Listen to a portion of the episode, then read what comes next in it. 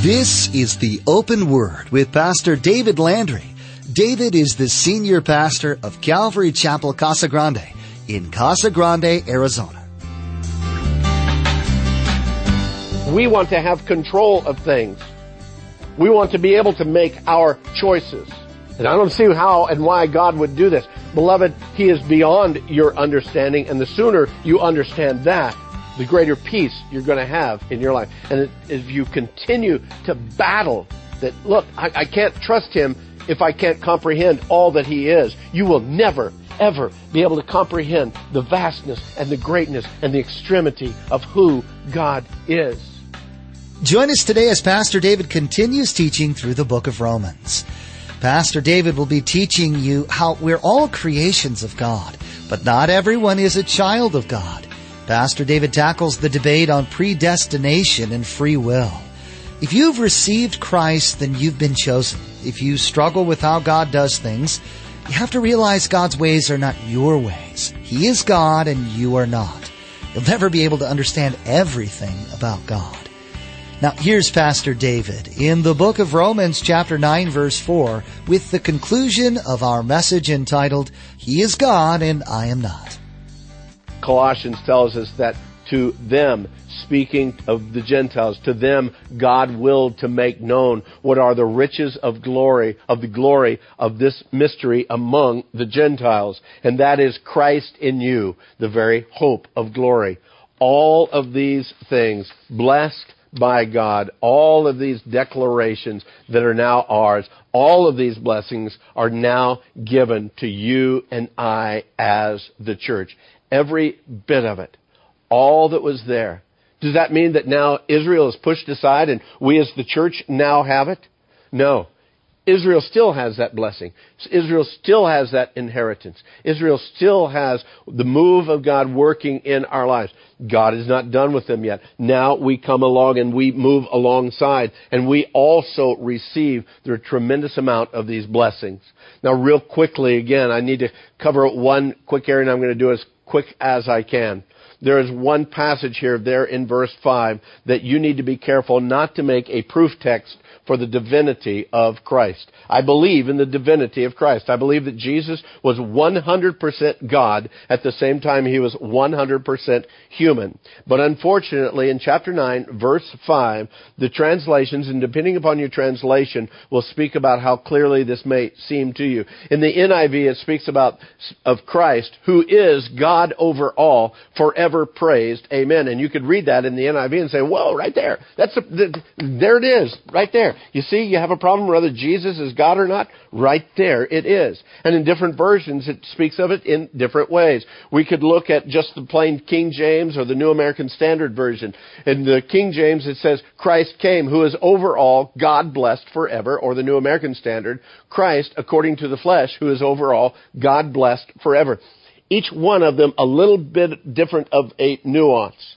The problem is, is in the Greek, it is not clear for us to be able to say what exactly Paul is saying. Paul could have just been putting a doxology on the end of the fact that according to the flesh, Christ came, who is over all. And then he could be simply saying, blessed be the eternal God. Or he could be saying, who is the eternal God. The unfortunate thing is in the Greek, it's not clear enough to use as a proof text. Paul speaks about, again, the divinity of Christ, and throughout the New Testament, there's plenty of areas that speak of the divinity as well as the humanity of Christ. But don't use this particular verse as a proof text for yourself because someone may try to blow you out of the water on it. The understanding is, yes, he is divine, and yes, he is human. 100%, 100%, yet pulled together. Not my math, but it's God's math. So we see all of these there. And so let's now continue on to the verse in order that we can get through this morning. In verse 6, Paul continues on. He says, But it's not that the word of God has taken no effect. For they are not all Israel who are of Israel. Now he's starting to speak about these blessings that are of Israel's, and God had done all this for Israel. He says, but you need to understand, it's not that the word is ineffective because not all who are Israel really are Israel. You say, no, wait a minute, that doesn't make any sense. Uh, you say that they're Israel, but they're not really Israel. Well, what are you trying to speak of here and what are you declaring? Well, now in verse 7 he says, nor are they all children because they're the seed of Abraham. Okay, so now it's, they're the descendants of Abraham, but they're not the descendants of Abraham. Paul, are, are you getting confused? Has the stoning been a little tough on you of late? What, what are you trying to say?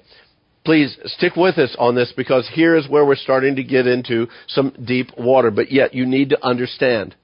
He said, he refers back to the promise of the Old Testament where, again, it declared that in Isaac your seed shall be called.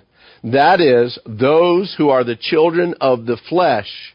These are not the children of God but the children of the promise are counted as the seed. For this is the word of promise. At that, at this time I will come, and Sarah shall have a son. So what he's speaking is, is that not everyone who is born of the seed line of the descendants of Abraham are really and truly what he is calling the children of Abraham. Or to put it in another way, as he does, not everyone who is created by God is a child of God. And many times I hear people talking, well, aren't we all children of God? Well, beloved, no, we're not. We're all creations of God. But the only way that we become children of God is through the work of adoption. And that adoption comes through faith. And that's what Paul is trying to drive home here. And he speaks there in verses 6 through 9, this whole idea of Isaac and Ishmael, and where our, and Isaac was the son of promise, and Ishmael was a work of the flesh. And he says, I'm not going to bless the work of the flesh. I'm going to bless only the work of faith, the work of the promise. Now, that one is kind of easier for us to understand and see. Abraham got a little ahead of the Lord. The Lord made a promise. I will bless your seed in all nations. And since Sarah couldn't have a child, they figured out in their flesh, in their own brain, in their own time, to move ahead of God. I'll take Hagar, your handmaid. I'll have a child with her, and God will bless through Ishmael. And God says, no, I'm not going to bless through Ishmael. I told you I'm going to give you a child through Sarah. And the blessings and the promises are going to go through Isaac. That one we can understand why God would choose Isaac over Ishmael. But the problem is it gets a little bit deeper. Paul doesn't let us just stay there. In verse 10, he goes on, and not only this, but when Rebekah also had conceived by one man, even by our father Isaac, and then he puts this big parenthesis in here, for the children not yet being born, nor having done any good or evil, that the purpose of God according to election might stand, not of works, but of him who calls. Well, it was said to her, the older shall serve the younger. And as it's written, Jacob I have loved, but Esau I have hated. Now we're starting to get into some deep water. You see, two children born of the same mom and dad, Isaac, the one who is the bearer of the promises of Abraham, and Rebekah having a child. It's not two separate times of childbirth. Man, it is so impacted and so demanding of our thought processes. These are twins that are going to be born at the same time. And the word came to uh, uh, Rebecca as she was carrying these. She's feeling like there's this big battle going on inside. And sure enough, the word came and says, there is a battle. It's two nations that are fighting within you.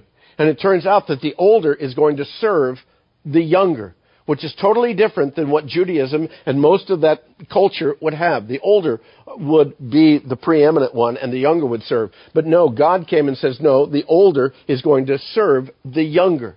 Why would that be? Well, Paul puts in that little parenthesis not yet even being born, nor having done any good or evil, that the purpose of God according to election might stand, not of works, but of Him who calls. Beloved, this is not the deal that God standing above looks down and looks at the life of Esau and looks at the life of Jacob and says, oh, yeah, okay, well, I'm going to choose Jacob because I see how they're going to turn out. The fact is, is Esau was a rascal and he was very much a man after the flesh. We know that. But we also know that Jacob was a rascal. He was a trickster. He was a deceiver. There was nothing good of either one. Neither one of them were a prize. Neither one of them were somebody says, man, I hope my daughter marries that one. Both of them had problems. And for some reason, God chose Jacob in order that it wouldn't be of works. He did it even before they were born. I can understand Isaac and Ishmael. Now we're talking about a little bit more difficulty. We're talking about Esau and Jacob, both born in essence at the same time, but God chose one over the other. But beloved, remember, He is God, and you are not. And He is doing a work and determining a plan and a purpose for His own desires. And we see this work. He says He did it for the purpose of God according to election might stand not of works, but of him who calls. He says, the older shall serve the younger. Then we move on into verses 14 and 16. If that wasn't enough, he continues on a little bit deeper into this thing. And he begins in verse 15 or 14. What shall we say then? Is there unrighteousness with God? Certainly not. He asks the question that many of us would say. And this whole idea, what shall we say then? Paul brings multitude of times throughout the book of Romans. It's kind of like he casts this thing out that is going to give us a real hard time understanding. He says, okay, how are you going to deal with this? What are you going to say about this? Remember, we dealt with it several times earlier on in Romans. He says, okay, my grace covers the, the multitude of our sins. So, what do you say about this? Shall we keep on sinning that grace may abound? How are you going to deal with this? He says, certainly not. Well, here he kind of brings the same deal. Okay, here's what election is. This is what God's plan and purpose is. So what are you going to do with that? Does that mean that God is unfair? And he declares, certainly not. And then he goes on in verse 15, he says, and he says to Moses, I will have mercy on whomever I will have mercy. I will have compassion on whomever I will have compassion. And this declaration came in Exodus, in that passage around chapters 32 and 33, where the children of Israel, while Moses was up on Mount Sinai, the children of Israel built the fire and out jumped the gold calf and they began to worship him and turned away from Jehovah God and began to worship this golden idol. And God says, well, that's it, Moses. I'm going to wipe them all out and I'm going to start fresh with you. And Moses, and I love it, he had a heart of a pastor. He says, Lord, don't wipe them all out. If you wipe them all out, then take me too. Well, I can say he has a heart of a pastor because there was a time earlier that he said, well, Lord, they're your people. Why don't you take them out and just you and me, we'll continue on. So we pastors, we do go through that thing back and forth. But this time he's shown, you know, he did the, he gave the right answer. He said, Lord, if you're going to take them out, then take me too. And then God gave him this very, very powerful word. He says, Moses, you need to understand. I will have mercy on whomever I will have mercy. And I will have compassion on whomever I will have compassion. Moses, I am God, and you're not. And beloved, that becomes very difficult for many of us to understand. As a matter of fact, Charles Spurgeon, the prince of preachers, early 1900s, a very powerful man of God. As he was preaching through this section of Romans one time, a young woman came to him after the service and said, Dr. Spurgeon, I have a great problem. I have a great question about this passage. Why would God hate Esau? And Spurgeon looked at the young lady and says, Madam, the problem is, is you're asking the wrong question. The question should be is, why would God love Jacob? That's the question. But there's an even greater question, he continued on to her. The greater question would be is, why would God love me? And yet he does. And yet he works and moves in our lives. And the question is, is why would God love you? I'll give you a heads up here. Ain't none of us a prize. Because all of us were dead in our trespasses and sin. And yet while we were still enemies of God, God loved us and gave Christ to save us. Verse 16 is what I call an ego buster.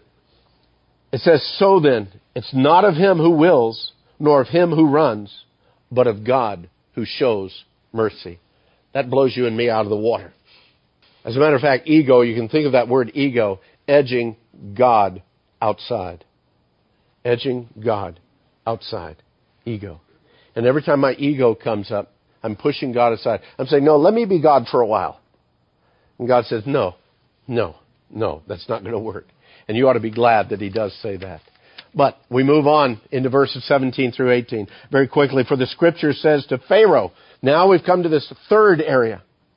And he says to Pharaoh, for this very purpose I've raised you up that I may show my power in you, that my name may be declared in all the earth. Okay, now there's even a greater issue, even deeper waters, that God would raise someone up, literally for destruction. Now that ought to mess up your head because I know it does mine. To try and figure out, okay, God, how do I deal with that? And how and where does that all fit in to, to my understanding of these things? Now you can take it and you can kind of ease your understanding by saying, well, Pharaoh made all of these choices in his life. After all, he was born after generations of idol worship there in Egypt. They had all their pagan uh, idols that they worshipped, and God knew and saw that Pharaoh was a pagan worshiper, and all he did was solidify all the choices that Pharaoh had made all through his life and generations before him, and God just solidified that. But beloved, that's not really what it says here. It says, I raised you up for this very purpose, that I might show my power in you, and that my name might be declared on the earth. Think of it this way. If Moses had gone to Pharaoh and says, let my people go, and Pharaoh says, Well, let's see. You guys have been serving us for 400 years. You've been building all of our buildings for us so that we don't have to do the manual labor, and you want to leave us now? Oh, sure, no problem. And well, by the way, here's the treasures of Israel t- or of Egypt too. Why don't you take those with us, with you? Hey, you guys go and have a great life. Bye bye. And they left there and they wandered out into the wilderness. There would have been nothing spectacular about that. But as it was, because Pharaoh says, no, you're not leaving. You've been slaves and you're still slaves and I've got this great army that's going to hold you there. It was Almighty God that drew them out of Egypt. And as He drew them out of Egypt, He parted the Red Sea that they might go across on dry land. Why? Because they needed to move fast. Because Pharaoh's army was in pursuit. And then God took Pharaoh's army and wiped them out. Obliterated them. Totally. So now that they're moving into the wilderness, the nations that they're moving into, they hear the stories. Wow, these are the guys that their God dried up the Red Sea that they could cross on it. It was their God that wiped out Pharaoh's army. These guys have a powerful God. When he says, I raised you up that my name might be declared in the earth for a purpose, for a distinct purpose. God allowed Pharaoh and even presented him and made him who he was. And folks, we've got another ego buster in verse 18. Therefore, he has mercy on whom he wills, and on whom he wills, he hardens. That's difficult for our egos to understand because we want to have control of things. We want to be able to make our choices. And I don't see how and why God would do this. Beloved, He is beyond your understanding, and the sooner you understand that, the greater peace you're going to have in your life. And if you continue to battle that, look, I, I can't trust Him if I can't comprehend all that He is, you will never, ever be able to comprehend the vastness and the greatness and the extremity of who God is this next section in the following verses, which we won't get to today, but it comes back with another question. In essence, how do you deal with the wrong questions of life? Because there's a lot of wrong questions that you have in your own life, as well as people that you speak to about Christ will have in their life. He says there in verse 19, so you're going to say to me then, why does he still find fault? If God hardens who He will and, and he, he raises up some for destruction and God gives mercy to some and, and not to others, then how does He find fault? And beloved, again, that's the wrong question. And Paul's going to deal with that in the coming verses, but you don't have time for that this morning. And I could leave right now and we'll have a closing prayer and you're going to leave out of here going, wow, how, how, how, how desperate is this? Understand, Paul didn't stop and just feed off a little bit and says, hey, I'll write you the next letter next week or next year. It's, it's all the same. So I need to leave you with a little bit of promise and a little bit of understanding too of the extremity of the enormity of the compassion and of the grace of God. And we find that actually in just a few verses from now, but we won't get to it for a few weeks. So let's fast forward to Romans chapter 10 verses 11, 12, and 13. Romans 10, 11 through 13. In the same passage here, and understand, Paul is declaring this all in one passage. All in one understanding. Paul gives us these words in verse 11 of chapter 10. He says, For the scripture says, whoever believes on him will not be put to shame. What is your definition of whoever? How do you define whoever? Can't you pretty well say that whoever means whoever? Whoever. There's not a limitation. God's word still says whoever calls upon his name will not be put to shame. And then he goes on in verse 12, for there is no distinction between the Jew and the Greek. For the same Lord over all is rich to most of those who call upon him. Amen? No, that's not what it says. He's rich to all. And again, the Greek understanding of what that word all means is all. All who call upon him. And then verse 13, it gets, it just continues to go. For whoever calls on the name of the Lord shall be saved. So in the midst of all of this that we've dealt with this morning, this predestination, this fact that he'll have mercy on whom he has mercy and compassion on whom he has compassion. And somebody's going to raise up for mercy and others he's going to harden. In the midst of all of that, the word still comes out and says, hey, whoever calls upon the name of the Lord shall be saved. If any call upon me, I will answer. That's the promise of God. And you might say, well, these two things don't add up.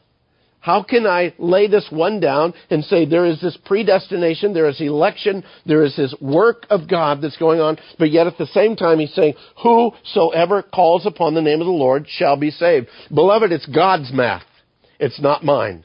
And it's the same math that says that Jesus is 100% human and he's 100% God. And in the same way, it is a predestination, election, foreknowledge, and calling of God. And at the same time, it is a whosoever calls upon the name of the Lord. There's no difference between Jew or Greek, barbarian or Scythian, male or female. All of those come together and anyone can call upon the name of the Lord. And if they call upon the name of the Lord, they will be saved. That's the hope and the promise that you and I have. That's the hope and the promise that we have for those loved ones who for years and years and years and years have turned their heart and head away from the things of God. They've turned their heart and mind away from the compassion of God and the work of God and the miracles of God. They continue to shake a fist at God, but yet the word declares that even in that, should they call upon the name of the Lord, they shall be saved. That's the hope.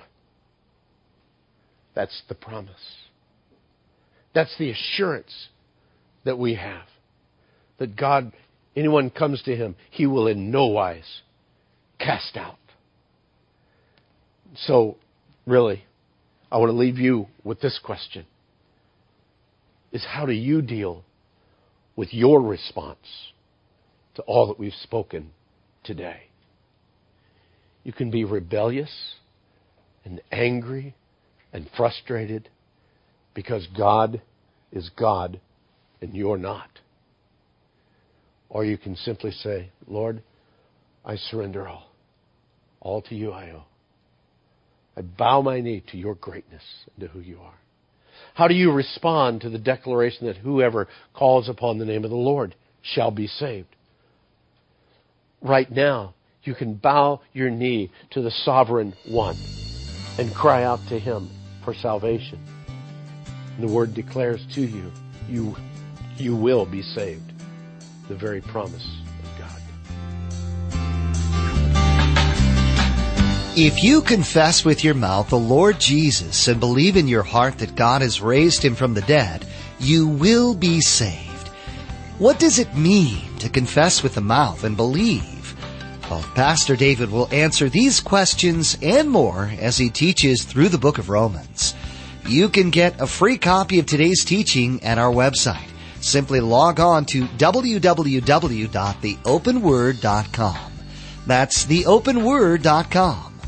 Although the open word is a huge blessing, we pray that it's not your only source for the teaching of the Word of God.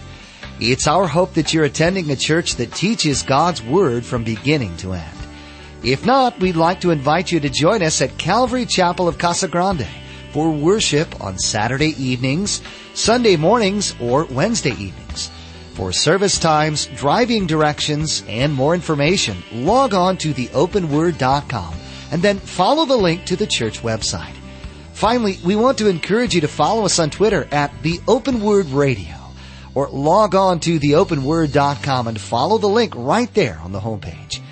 Well, that's all the time we have for today. You've been listening to The Open Word with David Landry. Please join us next time as Pastor David continues teaching verse by verse through the book of Romans. That's next time on The Open Word.